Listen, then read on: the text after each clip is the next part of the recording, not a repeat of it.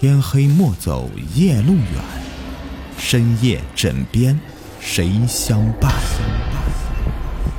欢迎收听《灵异鬼事》，本节目由喜马拉雅独家播出。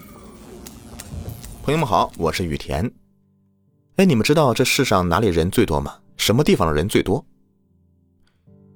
我觉得呀，非医院莫属。你看，无论什么时候去，男女老少各色人群那都是人头攒动。那同样的哈，这里面也是非常危险的地方，不但有携带病毒的、传染病的，还有一些因为这个天灾人祸缺胳膊少腿的人拉进来抢救的等等。能来这里的人呢，也都是身体有问题的，也可以说是医院是最恐怖的地方了。那下面让我们来听听发生在这所医院护士身上的一件怪事儿。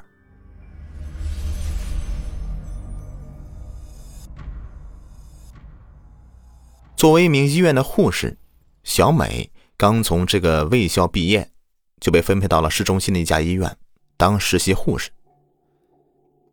这天，她上晚班，和她一同值班的还有另外一个女同事夏天。两人确定好了，各个病房的门都关上了，便回到工作台，有一句没一句的就聊起天来。也不知聊到什么了，同事夏天就突然讲到了这所医院里面发生过的灵异事件。夏天呢，来医院的时间比较久，他是上一年来的，跟小美毕业于同一所学校。当时夏天作为一个实习护士来这个医院工作，同样是在执行夜班。那天，和他一起值夜班那个同事不舒服，就请假先回去了。所以那天晚上呢，就只有夏天一个人在执勤。在检查好各个病房的情况以后，夏天便回到了工作台上玩手机。突然，一阵寒意袭来。他就猛地抬起头来，他看到自己的工作台前站着一个人，穿着一个病服的中年妇女。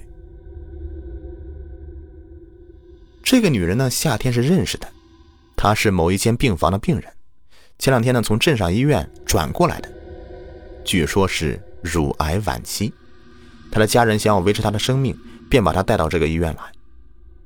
平时呢，她都是有家人看护的。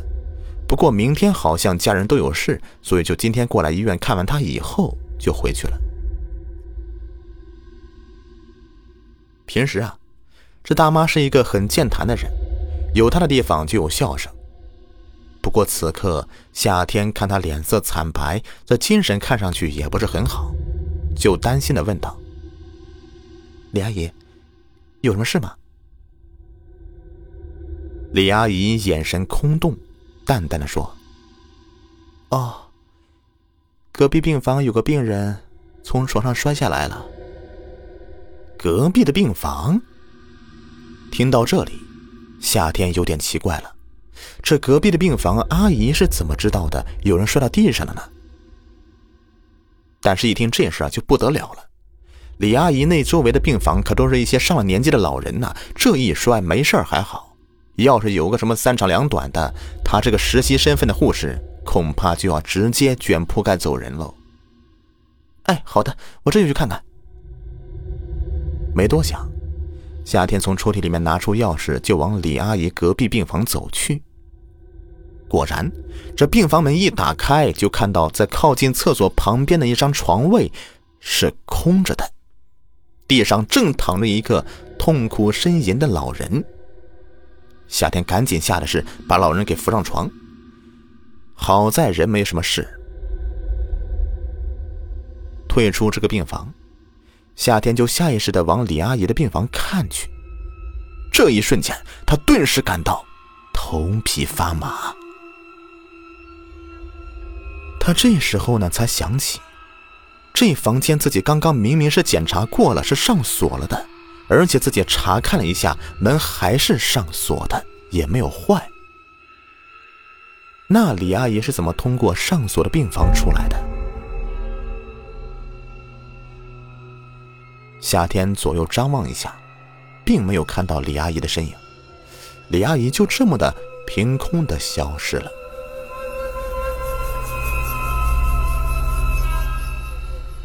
夏天心惊肉跳的，急忙的打开病房查个究竟。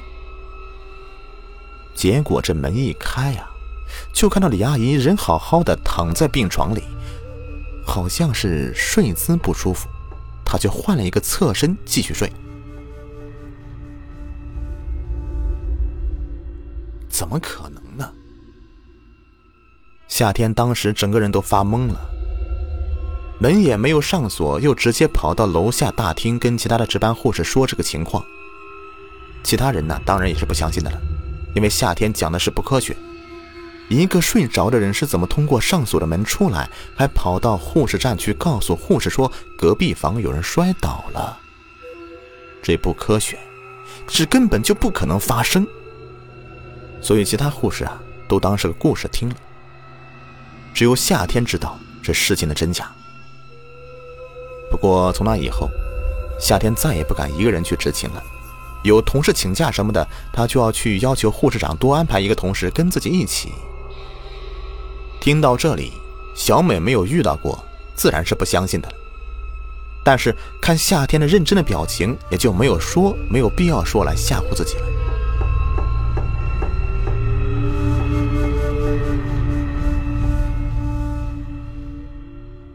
那么后来呢？小美追问。啊，后来呀，没出一个星期，那人就死了，还怪可惜的。性格很开朗的一个老妈子。现在夏天已经有一年的工作经验了，很多事情也都看惯了，不像当时刚进来时候那么胆小。在讲述这事的时候，语气十分的平淡。我去方便一下，你一个人看没事吧？当然没事啦，我可是勇敢的呢。小美就信誓旦旦的拍着胸口说道。突然，夏天感到一阵的尿意袭来，他就连忙起身的往厕所跑去，走的时候还不忘回过头来吓唬小美。夏天的脚步声消失在了走廊的拐弯处。小美笑着低下头，准备记录一下日记。姐姐，一个带着稚气未退的声音轻轻的传入到耳边。听到声音的小美停下手里面飞驰的笔，她看了看周围，没有人，也就没有多想，只当是自己幻听罢了。笔尖在接触到笔记本的时候，那个声音又悠悠的响了起来。小美起身就看了看周围，发现这个声音是从左侧的病房走廊里面传来的。小美没有心思再写下去了，合上笔记本，就往左侧病房走廊走去。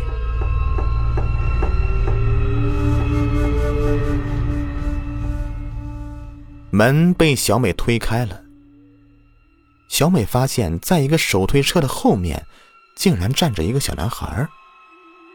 他齐眉的头发像是一个锅盖一般的盖在他头上。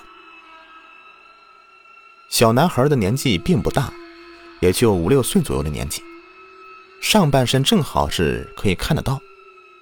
他的眼睛是黝黑黝黑的，长长的睫毛看上去十分的好看。小美不知道他是从哪里跑出来的，于是就对小男孩问道：“小弟弟。”你怎么自己一个人在这里啊？你爸爸妈妈呢？小男孩摇摇头道：“不知道，爸爸妈妈把我放这里就走了。姐姐，他们是不是不要我了？”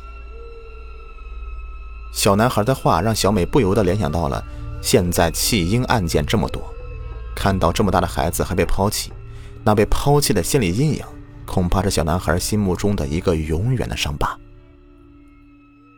不会的，你爸爸妈妈呢？只是有事忙了。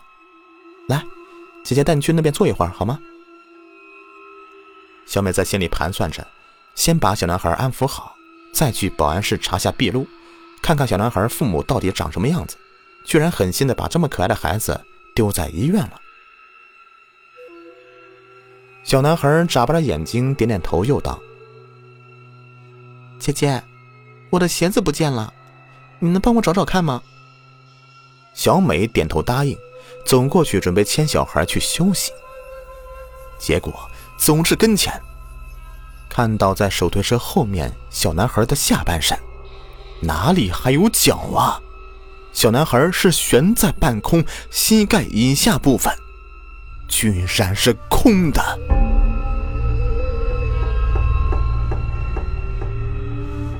小美尖叫着逃跑了，刚好撞上上厕所回来的夏天，两人都被撞得一屁股坐到地上。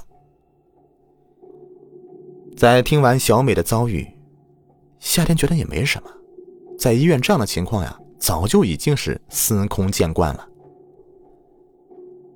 后来听说，小美值班当天呢，医院有一个被车碾断腿的小男孩，送进来抢救，送来的时候已经是昏迷不醒了，最终人还是没有被抢救回来。